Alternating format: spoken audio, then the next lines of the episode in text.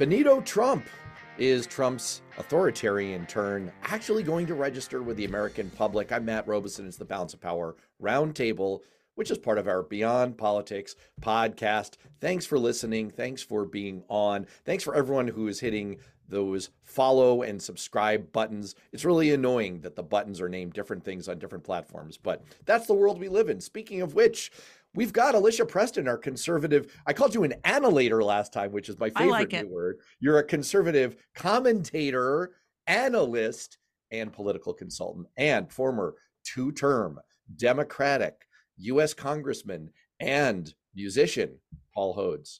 I don't know. That last part seems more fun. I'm having a lot of fun. Speaking of fun, Donald Trump is going full Mussolini. It's like he's been playing footsie with being an authoritarian fascist. Now he has said the quiet part out loud. This is maybe the greatest quote in history. I just, I love this so much. I don't even know what to do with it. So, Donald Trump made the, not Donald Trump's quote, that was not that surprising. Over the weekend, he called his political opponents vermin who must be stopped, which is phraseology right out of Adolf Hitler and Benito Mussolini. But here's the quote I really love. Okay, you ready? Trump campaign spokesman, I'm quoting from uh, WAPO here. Trump mm-hmm. campaign spokesman Steven Cheung responded with a statement that didn't quite put the issue to bed, calling the comparison a ridiculous assertion from snowflakes whose, quote, entire existence will be crushed when President Trump returns to the White House. Clean up on aisle irony, Stephen. Alicia, defend your boy. You know what's funny is it's not funny. I like to laugh at some of Trump's nonsense. I really do because it's just, and he's getting more and more deranged on his Truth Social po- posts by the day. But this one isn't funny. And it's not funny because this is on the heels of his interview with Univision, where he said he's president again, and I'm paraphrasing, and people are doing well against him. He'll go down to the, go down and say, indict them. This is no it's not a joke anymore. It's not a laugh at Trump who thinks he's he wants to be Putin. This is Trump saying, I'm going to be like Putin or Mussolini or whomever else was an authoritarian dictator and will remain in the annals of the bad history of our world. And I, I don't know why people aren't waking up. There are so many people cheering this on. It's crazy. And then the response from the spokesman, we're going to crush our opponents. It's insane. It's just insane. It's just it's so deliciously like morale will improve, uh, beatings will continue until morale. Until morale. It's just like Steven, buddy, booby, what the hell, man? This is well, I, look, I can't tell. I literally can't tell if there's self awareness there, and he's like just leaning into it, or if, if he's so daft that he thinks that he's somehow quelling this point and, and trying to perform cleanup. Sorry, Paul. I mean, what he's listening to Steve Bannon and Steve Miller, the Steves. So the Steves ha- have a plan, and the plan is they want to exterminate the vermin. Uh, that's people like me, because this is coming at a time when we're dealing with what we're dealing with Israel. And we've just seen this horrific attack uh, by Hamas who want to exterminate all the Jews. So for Trump echo Hitler, for Trump to plagiarize from Hitler. On the one hand, you might say he's suffering from delusional parasitosis, the notion that the delusion that there are bugs everywhere. But for him, it's not a delusion. This is the mind of the man who is leading in the polls to be president of the United States. And we need to take it very seriously. This is hate, inciting, this is ins, insightful hate speech of the most direct, odious type. And he, I mean, why a judge hasn't locked him up yet for breaking gag rules, why nobody is going after him in some way for this speech, why there has not been a peep from Alicia's party. There is I, I, but I think it goes deeper. I, I, think it goes deeper than than hate speech because that's Trump's sort of go to move to defend himself. If we all recall his defense after the grab him by the you know what comment on the Access Hollywood tape in 2016, he comes out in the next debate and he says, It's just words, it's just locker room talk, words. Well, but it's not just words. This is, this is not just words. This is not just locker room talk. This is inciting no, I'm going beyond that. It's not the incitement that bothers me. What bothers me is that there's an entire plan behind it. What is this is what me. the this is what the poet Marianne Moore called imaginary gardens with real toads in them. It's one thing we've all become inured to Trump's deranged meanderings. And if this were just an imaginary garden in Trump's mind, who gives a shit ultimately? But this is because we've heard him like incendiary talk, but then the rubber meets the road. He can't quite do it. There is an actual action plan to do this, and Axios has summarized it. It's called Agenda 47, or variously the Heritage Foundation version is Plan 2025. Is there ever been a plan, what that you call like plan this from the right wing that's been good? This is like Chairman Mao's fifth five year plan. So the Axios summarizes it as four things that they have laid out very detailed plans to do.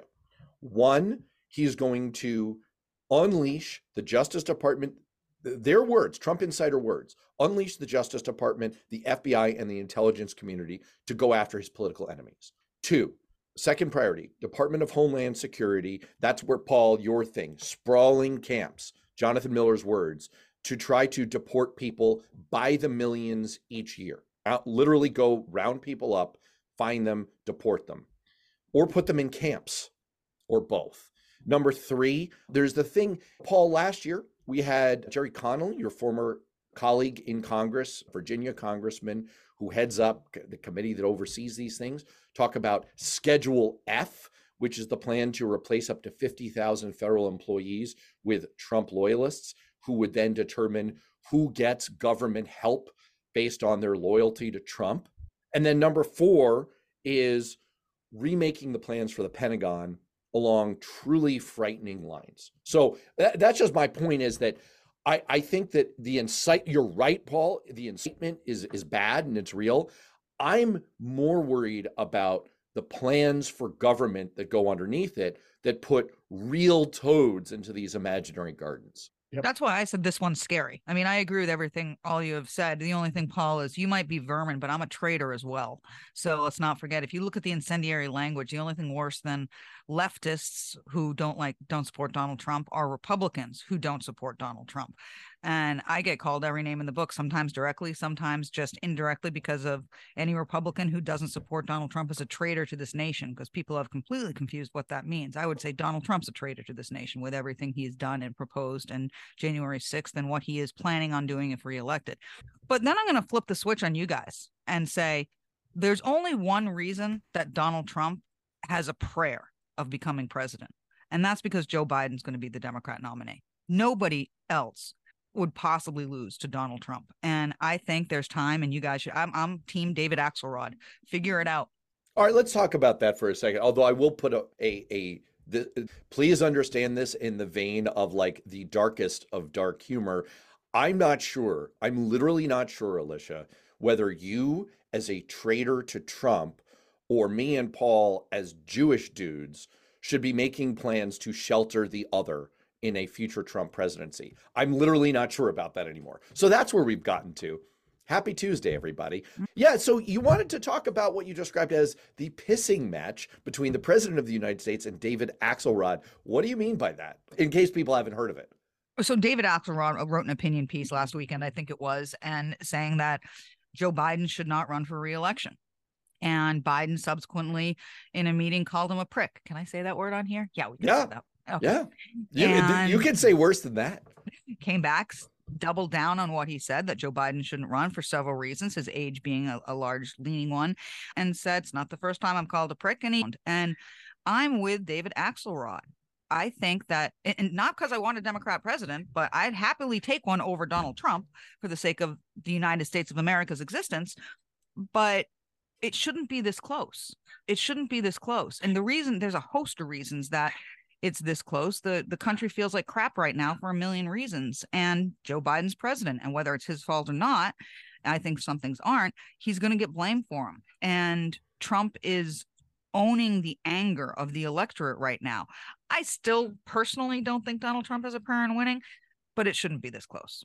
It shouldn't be this close for any number of reasons, but it doesn't matter. You're right. It doesn't matter ultimately what those reasons are it is it just it this is where things are I was interviewed on the radio yesterday. I put the show in the Beyond Politics podcast feed, which, by the way, if you're listening right now, thank you once again. Hey, now would be an awesome time to just pop down and leave us a, uh, five star rating and review. Again, things that help us out.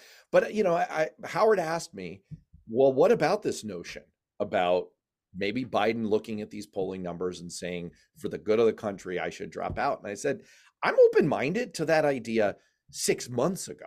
At this point, I think we're all pot committed on Biden. If we want to avoid this fascist nut job becoming president of the United States again, I mean, Donald Trump, we, I don't think that there is another way out. I, I don't think at this stage it is actually a better situation for Biden to suddenly drop out. And polling throughout the last few days has continued to confirm that the other possibilities, Jared Polis, Kamala Harris, Gretchen Whitmer, Gavin Newsom, they're not necessarily polling any better against Donald Trump. And all these things sound good until the rubber meets the road. We just don't know what's going to happen in the course of the campaign. And I tend to think, based on all of the data and all of the evidence, that the best bet for averting the end of the country is still Joe Biden. As weak as he seems right now. Let's take a break. We'll be right back. Paul, what do you think? I hear the polls, I hear Democrats wringing their hands, and Democrats currently somewhat divided by the events in Israel. At the end of the day, I think Democrats and most independents coalesce around Biden. They swallow any concerns about his age. And as somebody once said, don't compare me to the Almighty. Compare me to the alternative. And when you stack Biden up against the alternative, he could be 96 wheelchair, and he's still a better bet than the orange Hitler. I think that is uh, very easy to say. I mean, the other thing, and Alicia, I'll turn this back to you. There were some interesting headlines, survey done by the Financial Times showing that only 14% of US voters say Joe Biden has made them better off. And what's interesting is that what they are specifically asking is are you financially better off than before the start of Joe Biden's? And only 14% say yes. And the reality is they're wrong about that, that the average checking account, savings account, and job status for Americans has gotten better. And now that real wages have finally gotten out ahead of the rate of inflation, people are again extra better off than they were. We've seen this effect before, and we saw it in 1984. People remember the Morning in America ad. The Morning in America ad claimed that it, because of President Reagan's economic policies, jobs were coming back and inflation was down. The reality is that was not true compared to the beginning of Reagan's term. It was true compared to the disastrous recession and and high inflation that we experienced in late 1981 and 1982 and people's memories were fuzzy so, what people have found as they focused grouped and done extensive testing when surveying with voters is what Alicia is saying is right. Voter perceptions are kind of locked in on this. And they and the term Bidenomics isn't helping anything. There are only two things that Democrats can do that help a little bit. One is to start with empathy and to say, this is painful. We get it. People feel really bad about their prospects. And when people hear that first, they feel a little bit better. And then if you're able to trigger them and, and remind them of where things were when Trump was president and where things were not only economically, but just in terms of the general feeling of everything spiraling out of control, they become even more open to Biden's economic messaging and the perception that maybe they are actually a little bit better off. Though that's as far as the research seems to have taken us at this point. So, Alicia, let me ask you, communications analyst, can Biden turn this around if we're locked in with him? Well, look, perception is reality, right? All of us talk all the time about how the cost of living has increased significantly. And I work with a lot of people whose wages don't increase in the same manner as an hourly wage or a salary wage employee. And so a lot of us, my household included, our costs have gone up and our income has, is not commensurate with our increase in our budget. And that's what a lot of us are in reality dealing with. I'm not attributing the blame to anyone in particular because that's a failed argument. But that is why so many people are potentially going to vote for Trump because they forget what it was like when he was president. They just don't like what's going on now. So if we're riding with the horse that we're on, right? Old, old gray mare ain't what she used to be. How would you, if you're sitting in the White House and you're saying, Joe, here's what you need to do, how would you advise him to get over this hump in the most effective way possible? Well, I think you, you hit the nail on the head to start, and that is empathy. Mm-hmm. And tell your fellow Democrats, Joe, that get on news shows to stop telling me that what I see at my budget, my weekly budgeting at my kitchen table isn't true, because that's offensive to most Americans. When you've got all these economic eggheads out there saying, oh, it's not true, oh, it's not real, I'm going to react and go, what the hell do you know about what's going on in my household? So I would say, Joe, first of all, empathize and ask the people who speak in your favor to empathize too. To give us some hope give us some optimism. Take Barack Obama, not a fan, never voted for him. He won on hope. He won on good future, right? And Joe Biden needs to do the same thing. Give us something to smile about because right now we've got a lot to frown on. Paul, a question for you, and I'm I, this is a trick question because there's an answer I want you to give after our discussion last week about pivoting, but that's just my personal desires. W- what would you say? You're sitting in the White House Joe says, Paul, I haven't seen you in a minute. Thanks, thanks so much for co-chairing Barack's campaign in 2008. Looking for your advice. What do you tell him? Joe, just don't let anybody photograph you below the waist walking because you, you're a little slowed down. So just it's above the waist for all photos. Number one. Number two, consider more Jill. Jill is great. She really, when you're with Jill, you look a lot younger and peppier. Let's have more Jill out there. Number three, just smile all the time, no matter what anybody says. When Alicia Preston, the annihilator, comes at you with all her laundry list of bad stuff, just smile and say, We have a lot of work to do, and, and just smile more. That, I all right. That wasn't the Is answer. that the answer you wanted? For. No. Okay. No, it wasn't the answer. that wasn't the answer. You wanted something serious like Joe. No, I'll tell you what I want. I sound like it's like the joke on Seinfeld about about the movie phone guy when Kramer becomes the movie. Phone. Why don't you just tell me what you want? Here's what I have in mind. Uh, I'll road test this with you guys. I get it. Times are tough. People's expenses are high. The cost of your groceries is up, and I'm working double time on all of that. Let's not forget that when I took office, it was utter chaos in America because of Donald Trump and bringing back someone who tried to overthrow the government, who will take away women's right to choose, and who is the master of chaos, will not help our economy, will not bring your grocery bills down. And we have to stop that at all costs. I would find a way to empathize and attack. I, to me, that's the formula. I wouldn't talk about any of my accomplishments personally, as much as that sucks. That said, there are other smart people in the White House who might disagree based on the example of Andy Beshear in Kentucky, who was able to point to positive accomplishments, just didn't label them Bidenomics, was able to run on infrastructure and, and, and positives. But I don't know. I'm not Mr. Hopey Changey right now. I'm Mr. Oh, Slash yeah? What about your guy? Slash and burn, baby. Alicia, when, guys... when you make my pivot? Yours isn't bad. I would how about I I'm like running, it. I, how about I'm running against a guy who thinks he's Adolf Hitler, and that's not what we want in America. He wants to undercut our demo- he wants to destroy our democracy, along with all those Republican colleagues of his that Alicia Preston over here supports so strongly.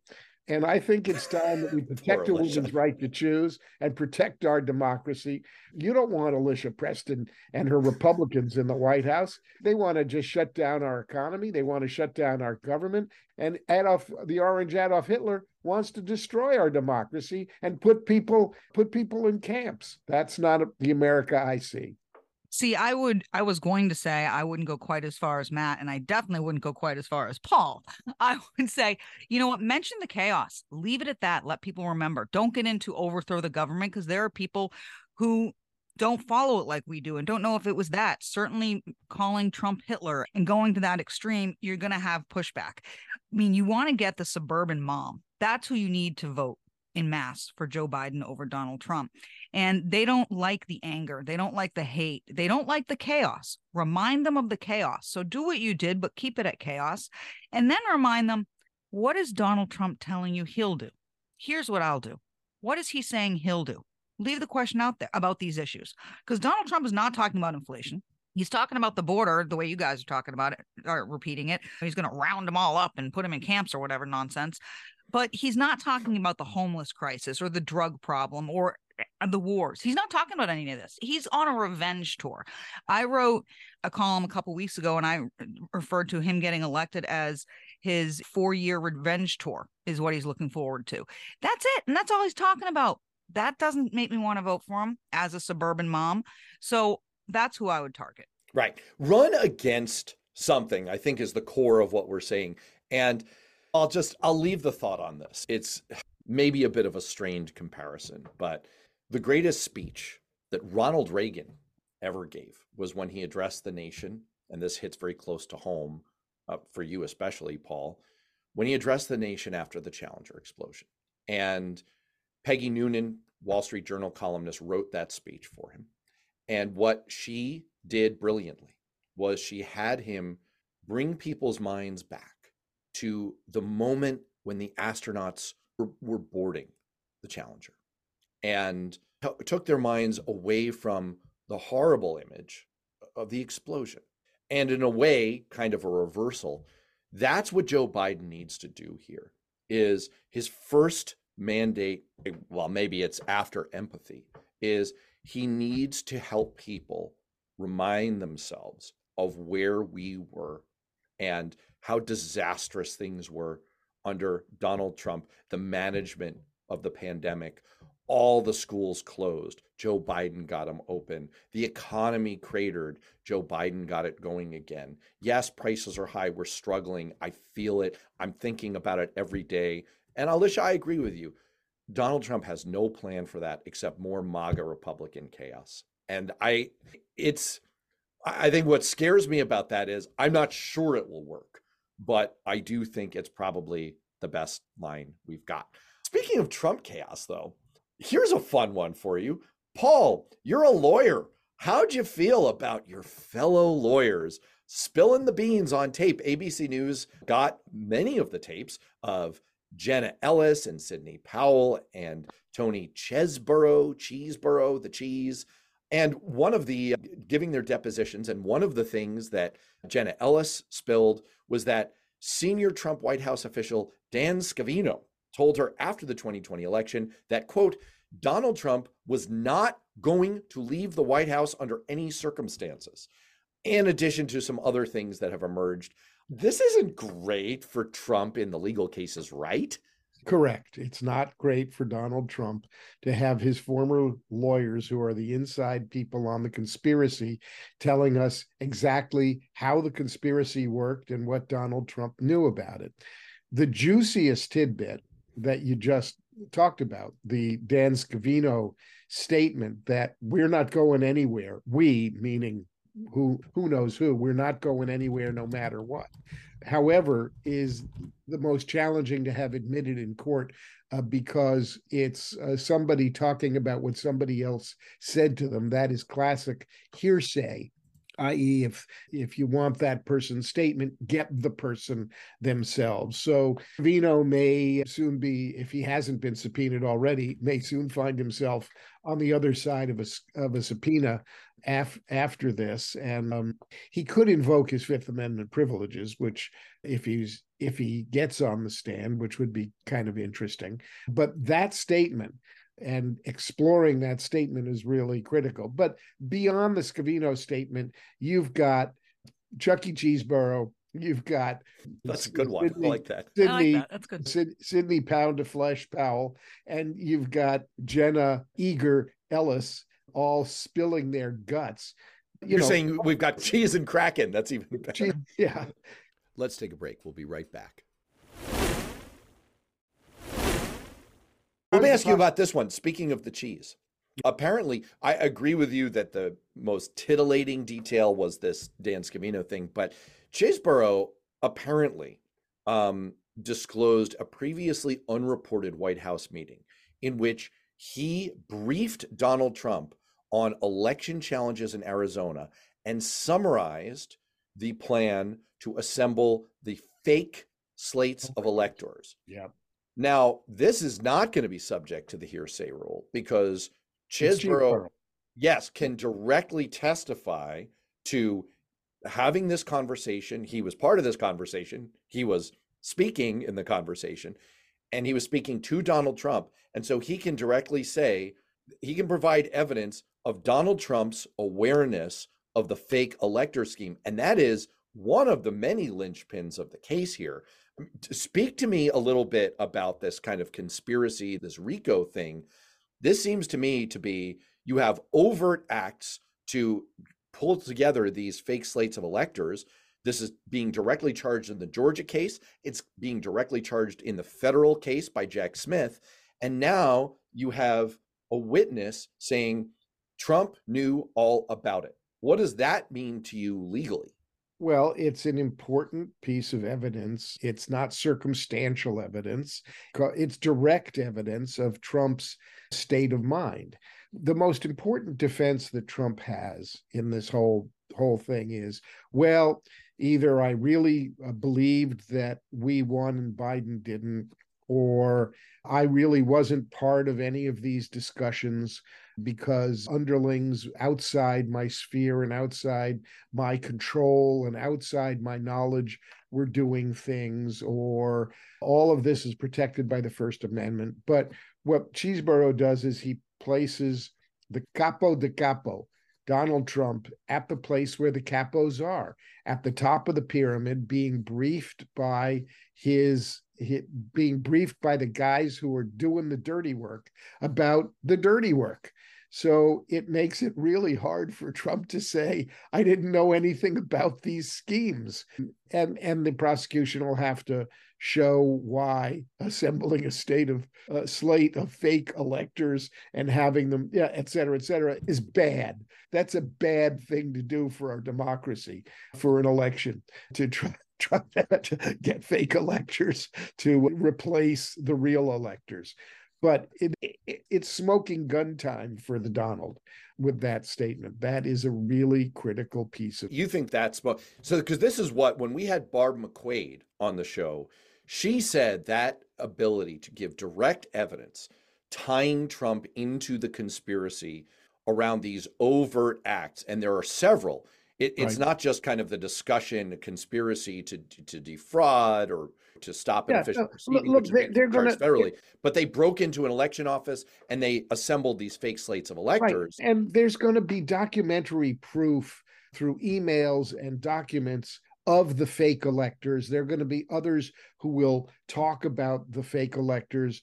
And you could talk all day long about the scheme, but Chesebro puts Trump in as the guy being informed as the leader of the conspiracy about the bad things that they are doing to further the illegal scheme and and remember overall this is how Fani Willis has done things in the past. She indicts a raft of people.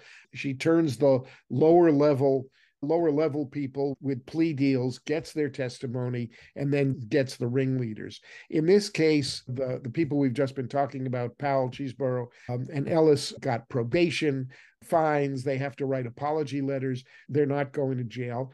When they get to the stand, they're going to be ruthlessly cross examined. Oh, you're just lying now because it bought you a sweet deal where you don't have to worry about going to jail. We can't trust your testimony. That'll be the routine kind of ruthless cross examination about undercutting their testimony. But the details that they have about their interactions with Trump and what Trump knew, I think are pretty overwhelming and clearly true. I read everything I could about this, and I have yet to see a smoking gun. And I was a little disappointed, to be honest. I thought, oh, when I saw the headlines, I'm like, oh, we're going to see the proof. If I'm on a jury, no one tied Trump to anything directly, with the exception of showing the memo on the fake electors in the White House. And that's just one person's word against another's, unless there's evidence that has not been released, which I'm sure there is. But I walk away from this right now going, this isn't that bad for Trump because no one directly tied him to directing any of these people to do any of it. And the only thing directly tied to Trump is that he was made aware of the fake slate of electors in Arizona. And if I'm on a jury and one says, I told him this, and the other one says, he never told me that, you're going to need a lot more than that for me to convict. Let me ask you this, though. Isn't it the core? There's a question back to Paul, legal expert, former prosecutor for anyone who f- forgot that fact of Paul's bio. It seems to me, though, that this is the very heart of a RICO prosecution is that you are very rarely able to have testimony saying the big boss told me to crime. He said, You go out and commit a crime, Tony Chesebro. What you have is he was involved, he was aware, and he is obviously the boss, and therefore he bears this responsibility. Is that right? I mean, a conspiracy is an agreement among two or more people uh, to do something illegal. The agreement can be either express, but it doesn't have to be express. It can be implied or implicit, so to speak. So nobody has to say anything. It's often done with a wink and a nod. You got a bunch of, of racketeers in a room, and the boss knows that the FBI might be taping them, so he doesn't say a thing. He's just in the room and he winks and he nods and holds up fingers. The guy, the underling, comes in later and said, Yeah, he didn't need to say anything. He held up his finger. We know what the finger means, and we got the finger. So in this case, Alicia may not be impressed, but as a prosecutor, I'm really excited. I'm drooling over Chesebro's testimony because it's not, it doesn't come in a vacuum. Remember, this case is going to be made by a huge number of details that will be woven together to show uh, Trump's knowledge and agreement that the illegal things be done. How can you argue?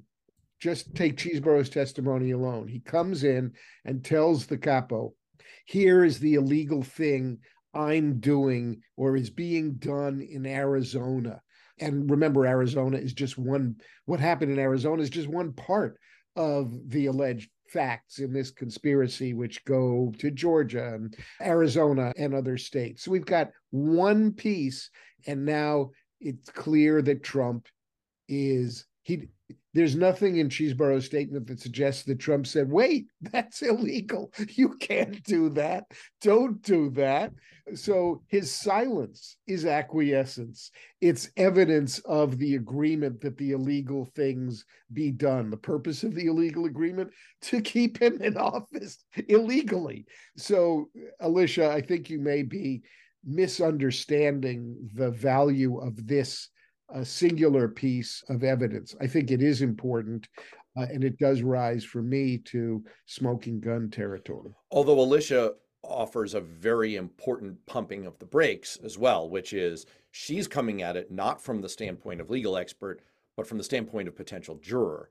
Mm-hmm. And mm-hmm. I, I mean, Paul, you know better than anyone because you've had to convince our fellow knuckleheaded Americans many times of many things that you just can't account for how jurors will hear things. And it's, I do take it as an interesting data point that while this evidence may be legally significant, it, it would seem like a lot might come down to jury instructions from the judge and also how the jurors kind of experience all of this and are they able to sort of take in the totality of this complicated case with all of these moving parts and reach an agreement unanimous agreement that a guilty verdict is in order it's interesting it's just it's very interesting to me to, to hear that person. and let's not forget the human factor here is that as much as people many most people don't like donald trump and people like me who think he probably did something illegal in a few different instances it will weigh on a juror's mind that they are convicting a former president.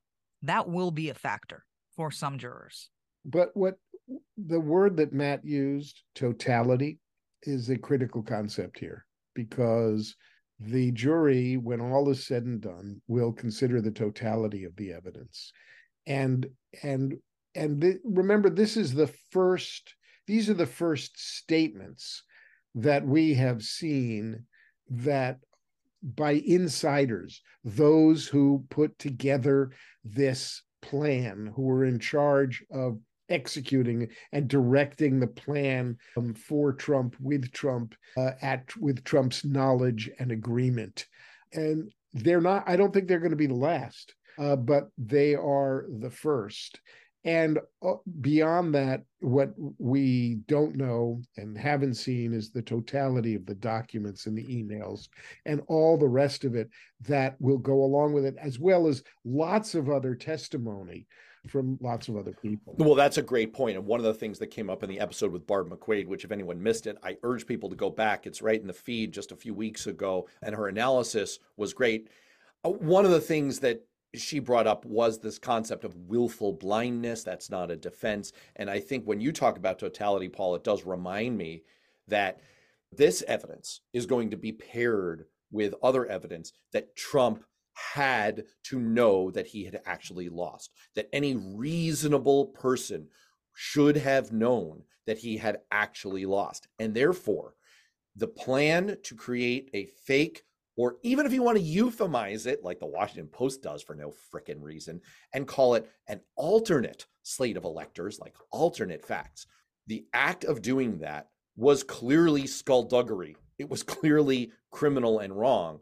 The act of breaking into the Georgia elections office to monkey with the voting machines was illegal. And again, that pairing it, I think, that's an important point here. So I don't know. Both of you are raising interesting points. I love ending a show on you guys both raising interesting points. I'd like to endeavor to do so myself on the way out. We didn't really have time to talk about the Supreme Court's new code of conduct, which I just want to say is bullshit of the highest order. This is a classic example of Chris Matthews, before he was a TV star on a show called Hardball, wrote a book called Hardball. It's whatever else he may have son, said and done in his career, this book was actually a great practical guide to politics. I urge every young staffer on campaigns or in Congress to read it because it's full of really useful lessons. One of the chapters is called Always Concede on Principle. So, when you've got this issue out here that people don't understand all the details, like Supreme Court justices taking hundreds of thousands, if not millions of dollars in perks from shadowy right wing billionaires. And then, lo and behold, doing exactly what those billionaires want. And, and then you have people calling for a code of conduct to constrain this kind of behavior. What did John Roberts do? You concede on principle. You say, sure, I'll give you a code of conduct. And then it's a paper thin fig leaf of bullshit and that's what this is. No teeth, no enforceability. Ginny Thomas gets to keep doing whatever the heck she wants. It is horse manure, but it's also just a great example of hardball people. That's how you play hardball. All right. On that note, for Paul and Alicia, I'm Matt Robison. We will see you next time.